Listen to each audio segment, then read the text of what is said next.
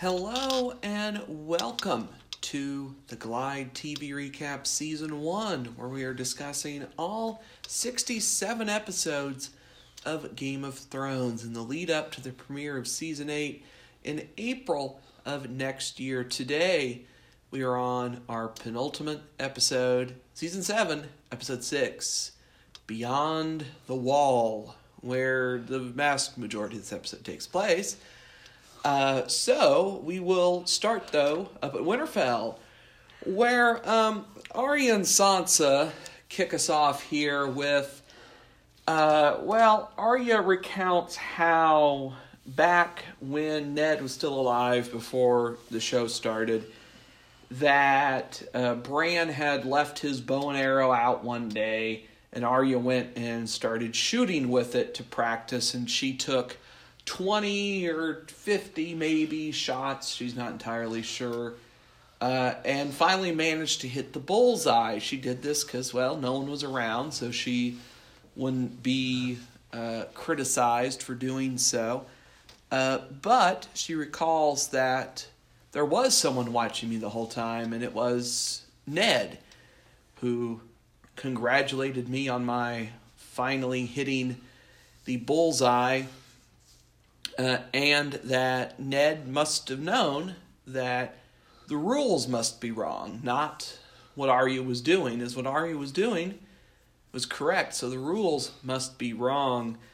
Uh, and then uh, Arya confronts Sansa about this letter she found at the end of last episode, um, where Sansa, of course, explains well, Cersei forced me to write this letter. And Arya's like, well, she may have, but were you being held at knife point? Were you tortured by Cersei to write this letter? And Sansa's like, well, no, but you didn't do anything to stop Ned's execution either, so you don't really have a point here, Arya. And they go on and on about that, and eventually we get into uh, you know, Sansa stating that the only reason all of them are still alive and here in Winterfell is because she got Littlefinger to bring the Knights of the Vale to Winterfell, which is technically correct. And so they discuss that for a while, and uh, Sansa wants to know where are you found this letter, uh, and also tells Arya that Cersei would be super thrilled to know that we're up here fighting each other right now. Uh, but Arya doesn't really care. Uh, Arya quickly deduces, well, you don't want other people to know about this letter. Well, you you don't care if Jon finds out because he'd understand what Cersei, you know, why you had to write this. But oh, you don't want the other lords of the North to find out about this letter, as they would leave and leave Jon with no army and therefore, you know, they wouldn't be sympathetic to the northern to the Stark cause and would potentially take up arms against uh, Sansa potentially. Who knows? Uh, so that's the end of that. And Sansa goes, talks with Littlefinger about about this, and asks Littlefinger, "Where did Arya get this letter from?" Littlefinger, "Oh, I don't know." Totally wasn't from me. I totally didn't plant it. Uh, and uh, they talk about that and how uh, Sansa's not terribly trustful of the other lords of the north, and that uh, Littlefinger suggests that Sansa should talk to Brienne of Tarth as she is sworn to protect both of Cat's daughters from any harm, and Sansa agrees to do so. The following morning, uh, Maester Wolkan brings Sansa a letter that has arrived from Queen Cersei. Uh, Sansa meets with Brienne. Uh, Brienne advises her not to leave Winterfell, so of course Sansa sends Brienne uh, as her representative to some meeting that is occurring in King's Landing in the future, what could this meeting be? We'll get there next episode. Uh, as Brienne has nice rapport with Jaime, as Sansa has heard. Uh, Brienne does warn that it is much too dangerous to leave Sansa here at Winterfell with Littlefinger and potentially Arya, but not really. Um, so Brienne offers to leave uh, Podrick Payne behind, but Sansa uh, refuses to take part in that. Now, time jump after everything else we're going to talk about happens. So after everything above the wall happens, uh, Sansa enters Arya's room, finds her leather satchel, which contains several faces that Arya has in her storage. She hasn't really been using them that we know of in the last few weeks slash months potentially, but they're in pretty pristine condition, including Walder Frey's face here. Uh, and Arya, of course, finds Sansa doing this, and Arya explains to Sansa the best she can uh, what the Faceless Men are, how the Faceless Men work, and what the point of the Faceless Men is, which is essentially they kill people and we can like change our entire body structure. Okay, uh, so uh, Arya eventually uh, semi threatens to kill Sansa for a minute, uh, but then hands over the dagger to Sansa and leaves. And that is all at Winterfell. So, uh, now in a series of locations, we'll discuss the main event of this episode the Wight Hunt. So, first, at Dragonstone, uh, Dany and Tyrion uh, discuss this plan and also that uh, Dany appreciates that Tyrion is not a heroic figure of some sort, you know, like Khal Drogo or Jorah or Daario or even Jon Snow, who do a lot of dumb things trying to one up each other, although. I don't really know if we can throw Jon in that camp, at least not at this point, since this wasn't really his plan. This was more Tyrion's plan than his. He just is kind of going along with it. But we can throw Jon in there by the end of this episode, though. Um, so Tyrion also notes that, well, all of those people uh, fell in love with you, you know, Dany. And no, no, no, no, Jon's not in love with me. Daario, yeah. Drogo, maybe. It's pretty hard to tell. Uh, Jorah, yeah, yeah. Jon, no, not Jon, No, definitely not. Uh, so they then uh, eventually discuss uh, their meeting with Cersei, and that Cersei is knowing her, probably laying some sort of trap to immediately kill all of them as soon as they enter the gates at King's Landing, which is a fair assumption, uh, to be fair. Uh, but you know, uh, Dany's like, well, I'm gonna have the Unsullied are gonna be there because they just marched across the entire continent in pretty quick uh, time period, and the Dothraki will be there with me, and all three of my dragons are to be there with me too. So uh, she'll have a hard time doing that. So uh, Dany then wonders if they should be planning a similar trap for Cersei. And Tyrion states, no, we really don't need to do that. Uh, as, you know, if you kill Cersei in that kind of a secretive way, are you really that much better than Cersei? Uh, and the people may not be super thrilled with that. I, I really don't think the people care too much, but nonetheless. Uh, and so Tyrion, you know, discusses that she wanted to create a new society to break the wheel rather than just imitating rulers of the past, such as her father Aegon, or not her father Aegon, but Aegon the Conqueror, or her father Aerys, or Cersei, or Joffrey, or anyone else. Uh, and that, you know, if she wants to not be like Aerys, that her actions with the Tarleys were a bit extreme, that not both Randall and Dickon needed to die. Randall would have been more than enough. Uh, Dany's not too thrilled with Tyrion's assessment here, uh, and also, and so then uh, explains that a, uh, I can't have children because Tyrion like randomly brings up who's going to be the successor when you die? Like, okay. Uh, well, I can't bear children, so we got to figure that out once I get on the throne. Let's not worry about that until it matters here, Tyrion. Uh, and also, it's your fault we no longer have Highgarden, Dorne, or the Iron Islands. So leave Tyrion. So, uh, north of the wall, uh, Jon Snow and the rest of the party, uh, Gendry, Tormund, the Hound, Beric Dondarrion, Thoros of Myr, uh, Jorah Mormont, and two random people who are there so they can die uh, characters uh, are here to go capture a white. So they all discuss many things. um, you know, the Hound uh, and Gendry discuss, you know, that Gendry should be thrilled to be here.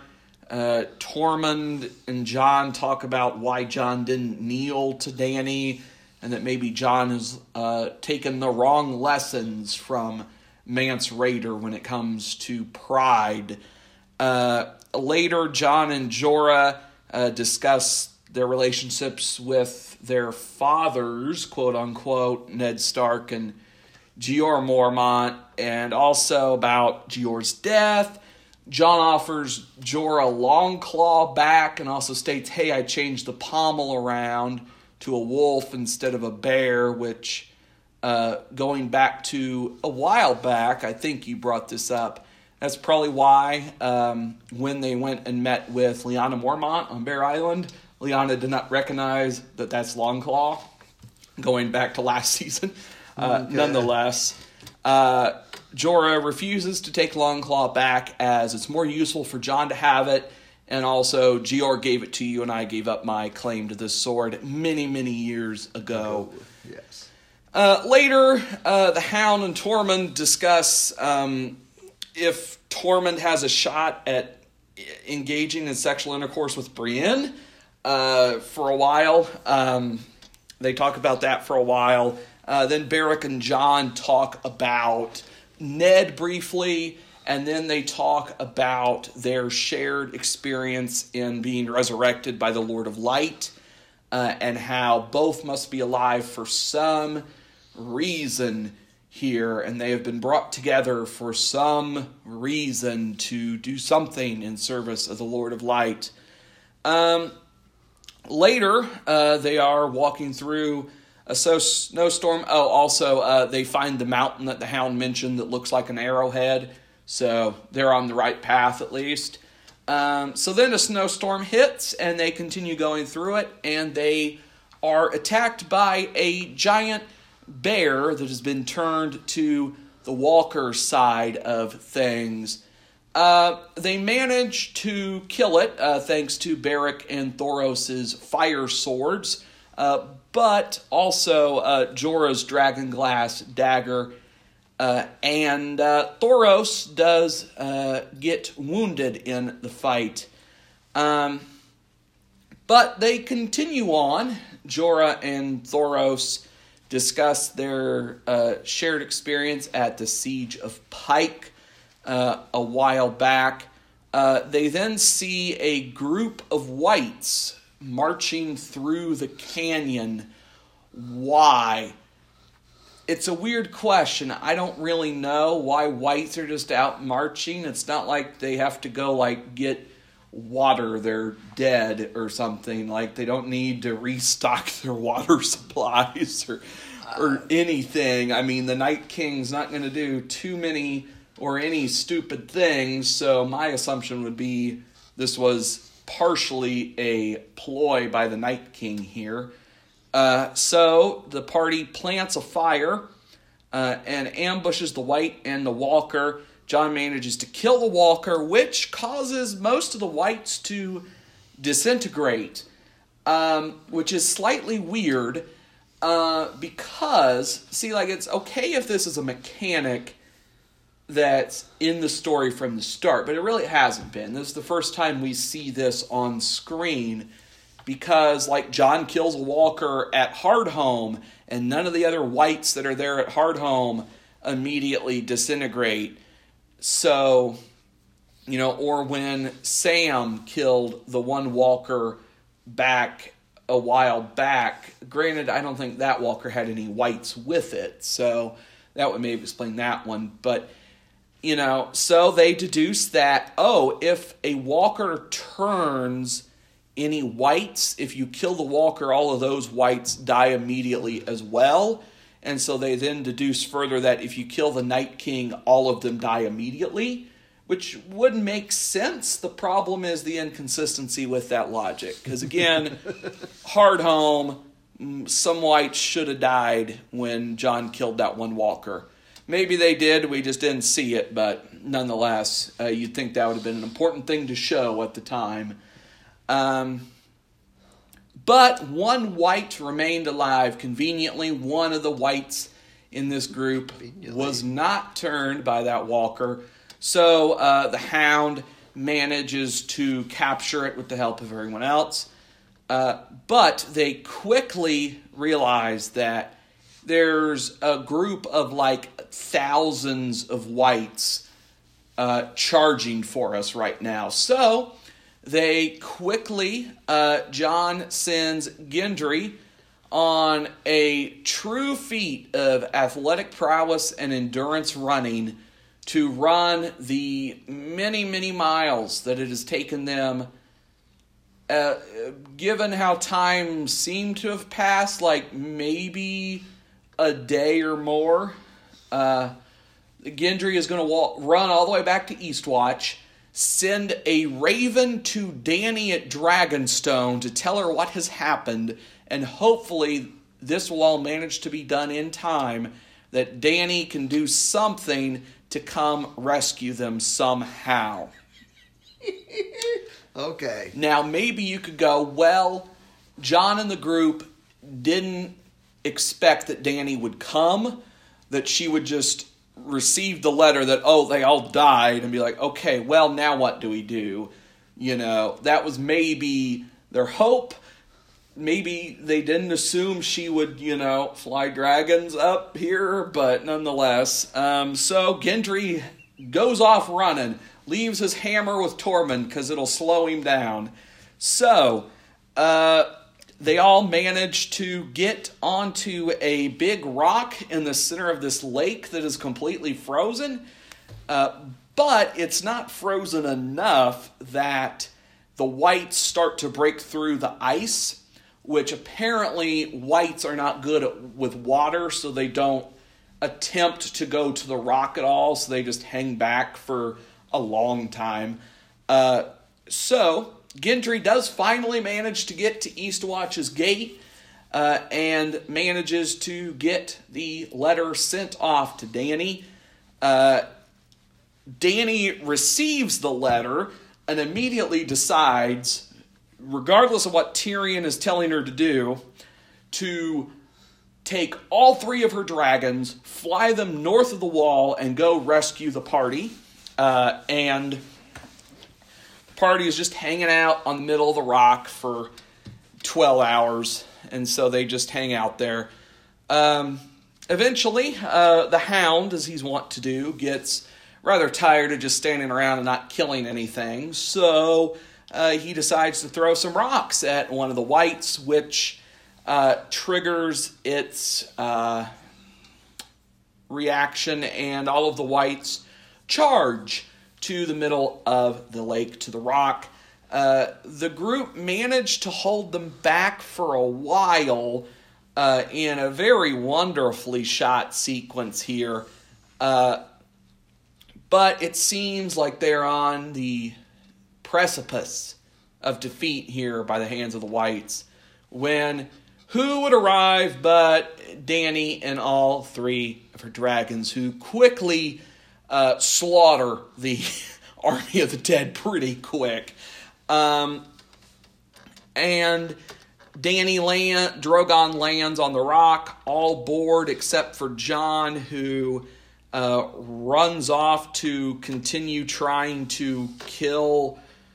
I guess he's trying to go kill the Night King. I don't really know what he's doing here, honestly, but he tries and he uh, falls into the lake for a while. Uh, but before that occurs, uh, the Night King grabs a javelin, hurls it perfectly through Viserion's stomach, and kills Viserion immediately, uh, leaving Dany with only two dragons.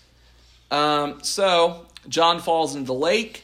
He uh, then manages to get out of the lake uh, and is basically about to die for the second time when who else but Benjen Stark rides to his rescue on horseback with his flaming flail and just beats a bunch of wights in the face with his flaming flail.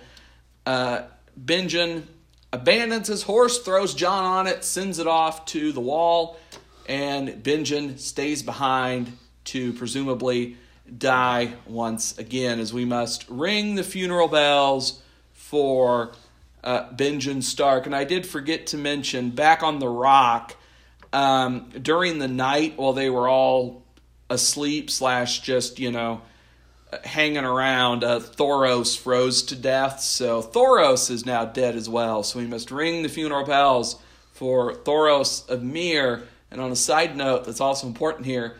That means unless Mel comes back into the picture, uh, presumably Beric will not be able to be resurrected again. Presumably, uh, nor Jon, for that matter. Though, anyway. Um, so they managed to get back to Eastwatch. Uh, and Sandor carries the wight onto a boat. Tormund and Beric uh, tell the Hound that they will meet again. Dany sends Drogon and Rhaegal to go search the surrounding mountains, hoping that Jon has survived and is making his way down to the wall. Uh, she's waiting atop the wall. Uh, Jorah comes, tells her it's time to leave, but she insists on waiting a bit longer. Uh, and a horn blows one time, signaling a rider returning. And looking down, Dany sees a wounded Jon Snow approaching on horseback. Uh, they manage to get Jon onto the ship. Davos and Gendry tend to his wounds quickly as they can, and Dany also notices, ooh, there's massive scars where he got stabbed a while back. Ooh, that doesn't look good. Uh, later in the narrow sea, Jon wakes to find Dany watching over him. Uh, Jon apologizes for this great plan that they just pulled off miraculously with only minor deaths. Uh, also, that, oh yeah, Viserion died. That's not good. Um, but Dany tells him not to apologize, as I now know that the Army of the Dead is real and is a far greater threat to me than Cersei is, at least presently. Um, so, uh, Dany uh, also apologize, or no, sorry, Jon agrees to bend the knee.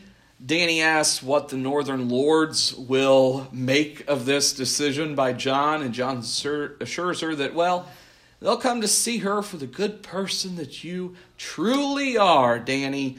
Uh, so Danny leaves. Later, back north of the wall, after a quick trip to the land of always winter hardware store, the army of the dead pulls out five massive chains and hauls Viserion's corpse up out of the lake, and the Night King turns Viserion to now be his trusty steed in the army of the dead. They now, the Night King now has a dragon on his side. Probably not good. So, that is all that happens in this episode, as far as I can recall. So, uh, what questions do you have? What additional statements would you like to make about this episode? And uh, anything else you would have to add here? Well, this is a heck of an episode. And I know many, many, many times I've said the time crunch thing in this season, but boy, oh boy, today's it hits its peak. I mean, mean, Yes. sorry. Uh, I'll get down to that Now- part later. Uh, Okay. Because I do have something to say on that one, but Okay, I'll get to that a little later. I'll start at Winterfell.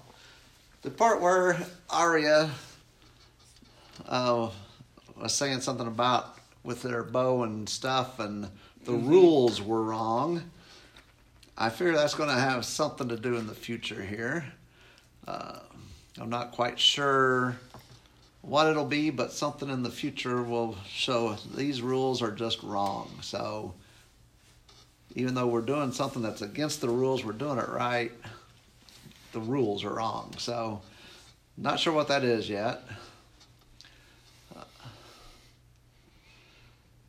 But that's oh Sansa with yeah Petyr Baelish. That's he, he's a he's a heck of a worker there behind the scenes. He's working all the pulling all the strings there. yep. Um, and things just don't appear to be very blissful there in the land of the north. And I'm guessing those masks that Arya has brought with her um, will come back for something in the future. Uh, anyway, now off to the Wight Hunt. Kind of. Um, there was one part you didn't say, which I thought was kind of funny. Not funny, but um, Daenerys, after Tyrion said something about Jon being in love with her, etc. Mhm. Daenerys remarks that Jon is too little for her taste. And then she goes, whoops, because she's looking at Tyrion going, uh, I must have insulted you, right? Because, I mean, come on, Tyrion is too little for her too, but, I mean, height should have nothing to do with that part. But anyway, she said that in front of Tyrion, and Mm-hmm. uh, I don't know if Tyrion had any desires for her, but that would have settled those off. Uh, we'll learn more about that next episode, actually. Ah, okay. The um, yes, this part here that Cersei, Tyrion admits that Cersei cannot be trusted, and We- Cersei will almost certainly be attempting to double cross them. Okay, I have Yeah. a feeling that's going to come back. Um, come back here in the future, also. I mean, given all that we know about Cersei that we have seen, why would you expect her not to do that? If she even agrees to anything in the first place. Right. She she's going to double cross them somehow. I'm going to guess, but yes, that will. I wonder how that will play out. Is what I wrote here. So yes, I wonder how double cross. What are how is she going to double cross them? But we'll see. I guess we know she's going to. yes, we know Cersei. Uh Yes, okay. So, you know, at the start of the episode, we had them in in uh, the castle way down. Then they get to east uh, by the sea there, and now they're in the north, way in the north, past the wall. Woo! Oh boy, they were fast. And then, Well, I, I will say, if you're talking about Jon and that party, uh, they went north of the wall last episode. Dany and Tyrion were the only two still at Dragonstone. Because the last episode ends with them walking through oh, the, the gate wall. up at Eastwatch. Yes. So Tyrion and Dany are the only two still at Dragonstone when this episode opens. Yes. Well, Missy's there too, but She's Okay, not in this that- that's episode true. So, technically. Yeah, those two. Okay, yes. So they're going through the wall now. Boy, they go through some up there in the north. Uh huh. Day, night, walking through the snow. Mm-hmm. Okay, Now, I assume we're on the time thing here, right? this is the start of it. Yes. Okay. Now, I would like to say the time thing doesn't usually bother me too much, like, or really at all, with with the show. This is the one instance because it's like important to the plot that it does bother me, uh, especially when it gets to Gendry's sprint back to Eastwatch Yes. That's when it does bother me. When it's like, okay, this is an important plot point that he has to get back to Eastwatch here. Now, realistically, I don't know exactly where they are north of the wall when he leaves, but presumably it should take like a good couple days to get down there, and then presumably a Raven should take another day at least, probably to get down to Dragonstone.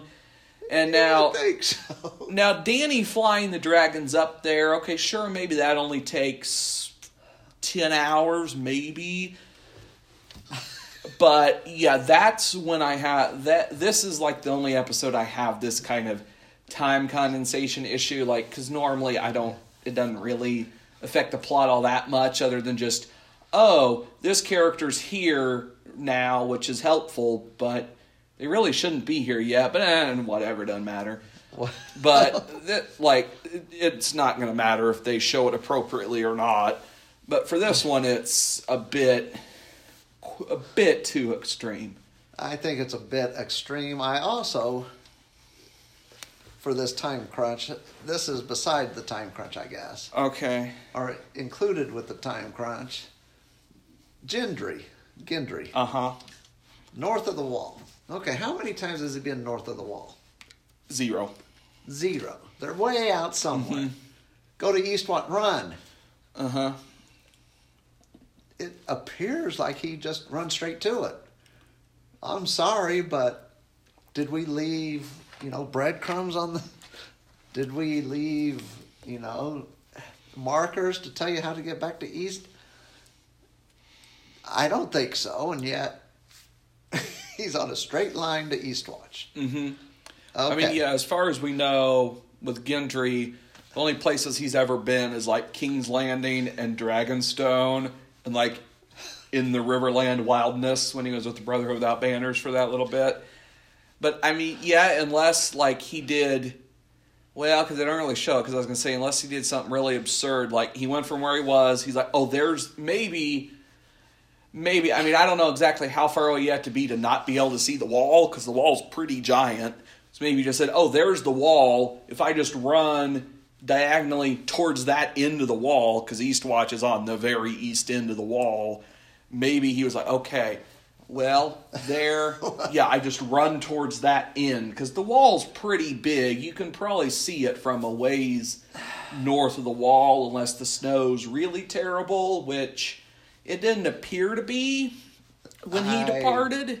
So maybe he just could see the wall, be like, okay, there's the wall. So I need to go way to that end of it. So let me head that direction, maybe. Maybe, That's the best I can explain it. but I can't. Or he has super photographic memory and can remember the exact route they took to get to where they were. As long as they walk through the it. snow, as long as they walk through the snow, the snowstorm and stuff, I can't imagine they were close enough to see the wall. But maybe they just knew run that way. When you see the wall, then you know head to the left, and you'll get there sooner or later. But then my next thing is once the Raven goes down, Mm-hmm. unless Gendry said, we are at location 47 north, 32 east, etc., etc., I don't think Dany could find them very easily in the north. To me, you would circle Well- around looking, Maybe she did. I don't know. and maybe she did, but I mean, I was going to say a giant lake. Granted, it's a giant frozen lake, but a giant lake surrounded by like thousands of skeletons. I don't think would be terribly hard to notice. Uh, but yeah, it'd take you. I mean, north of the wall isn't super wide. okay. Uh, down like when you're close to the wall, it's not super wide. It's still pretty wide, but so yeah, that's that is also you know yeah. I mean, we don't see that she has any problem finding them. no. No that that yeah. And to me, I mean, I understand, but um, when I see the north here, um, north of the wall on the map, mm-hmm. I mean, on the map, I know she did probably didn't have a map. I mean, there's a couple, but Well, I don't know. I think when Gendry left, they weren't on the lake there. they were like right next to the. They were next to it. So if he just had, yeah, there's two lakes up there. Uh-huh. They're near one of the two lakes. Uh huh. I mean, I don't know because, like at Dragonstone, there's the giant painted table. I don't know if that has a detailed map of North of the Wall on it or not, but I would assume not because there wouldn't really be any strategic reason for the painted table to have North of the Wall mapped, but maybe it does. I don't know. Well, I would have to say, looking at the yeah, if it's not detailed here, but there's only two, three, four lakes north of the wall, and they're way, way north of the wall.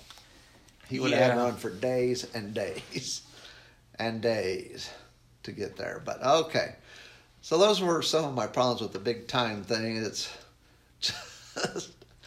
uh, but I guess you run south till you see the wall, and go to the east there. Uh, so yeah, the Night King now has a dragon. Uh, uh, yes, I also think Dany and uh, Jon get together, and now the sides are more evenly matched, maybe because the Night King has a dragon compared mean- to Dany's two. So I mean, given what we see him do, um, I don't really think he needed a dragon. He looked pretty powerful without one. Um, yes, and I'm I will say we will learn next episode how a dragon could be beneficial for the Night King potentially, but uh, yeah, um, And something I just thought of was, and I know you mentioned about going to a merchant or something there for the Night King. Is the giant chains. those giant chains are? They had what five of them? yeah. Well, my best guess. Have them in their back pocket? Well, if you recall, back to season four, I believe, uh, the free folk did have massive chains they were using to try and pull down the gates outside of Castle Black to get through the wall. So maybe uh, the wights found the free folk encampment that had the giant chain supply on it. I don't know. Okay, That's the best guess I have for that. huh? I just there were a lot of questions on some of these things, but uh, other than that, that's all I have. Well, um, on the book front, because we're past the books, uh, on the book front, um, literally none of this has any bearing in any of the books to this point. None of this episode, not even all the others that had like, oh, this one minor thing happened in the book that is kind of like this. This has nothing uh, even close.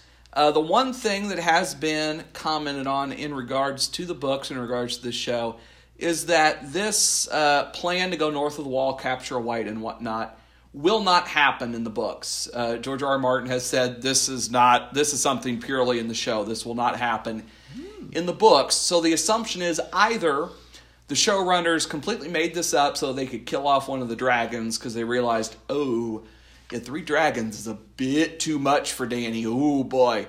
Uh, but would you really do that? So then the implication is, well, Viserion then, or at least one of the three dragons, presumably has to die in the book, but in completely different circumstances, or is just not going to die at all. Uh, so we will find out when or if sixth and seventh books are ever published uh, to learn the answer to that question. Uh, so that's it on the book front for this episode. So on my rewatch notes, on an artistic level, now the fight with the bear is very nice. I like mostly visually. Everything north of the wall is really cool. All the fight stuff visually is wonderful. Logically, as we've explained, is a very different question, a very different answer. But visually, really cool looking fight scenes up north of the wall here. The bear is really nice. I am saddened that we did not get to see the giant ice spiders that old Nan mentioned back in episode three of season one. Uh, that she mentioned to Bran. I am sad we did not get to see those in this season. Maybe we will next season. I don't know. Uh, and the battle at the frozen lake is wonderfully shot and choreographed throughout, and Dany's arrival is terrific as well. uh, on a more random but kind of important level. Um, Jon offers Longclaw to Jorah here, but Jorah refuses, and so therefore Jon still has Longclaw. Um, now, admittedly, the Arya Sansa conflict is quite weird uh, in retrospect in this episode, although I will say both do slightly have a point to their beef with each other. It's a really weird point, but they do both kind of have one. Um, Tyrion and Dany discuss the right of succession in the event of Dany's death, and they both are convinced that Daenerys cannot bear children. We will learn more about this next episode. Uh, we learn that the Night King's powers, uh, he can turn more than just humans, he can turn animals as well. Of course, the bear and, you know, the dragon as well. Um, Thoros is dead now, which does mean that Beric Dondarrion is presumably on his last life at this point. Littlefinger has managed to convince Sansa that Arya intends to kill her. Not that Arya is helping much to disprove uh, this point yet, but nonetheless, um, we learn that if you kill a White Walker, you kill all the wights under their immediate control. This could be quite useful uh, for season 8 potentially. Uh, now, it does distinctly show us during Gendry's run that it goes from daylight to nighttime. So, presumably, Gendry ran for like, what, like 10 hours in a row nearly or something. Uh, nonetheless, hard to say. He needs to sign up for the next Westeros marathon. Marathon for sure. Um, wights don't seem to be able to traverse water very well, if at all. Uh, Sansa is sending Brienne to King's Landing to attend that upcoming meeting between Cersei and Dany. We'll learn more about this next episode. Oh, yes. Um, Viserion is the dragon that is killed. Why is it Viserion? We know the three dragons. We have Drogon, who's named after Khal Drogo, who died. But, well, Drogo, I guess you could go, kind of lives on because Dany's alive. Rhaegal, who's named for Rhaegar, why is he not the one that dies? We'll learn more about that next episode. Um, Jon and Benjen are reunited very briefly, uh, and Benjen sacrifices himself to save Jon. Uh, Dany has seen Jon's scars and therefore presumably knows that Jon probably died once, or at least came pretty close to it uh, but is still alive and breathing anyway. Sansa finds the faces that Arya has been using and learns about the Faceless Men. Uh, Jon has pledged his fealty to Dany, and Dany is now committed to fighting the Walkers before she goes and obliterates Cersei. Uh, Dany and Jon's romantic affair has begun, more or less, and most importantly, the Night King's got a dragon now. Uh, foreshadowing nuggets. Jorah states to Jon, I imagine this is for season 8 because that's the only way this can occur.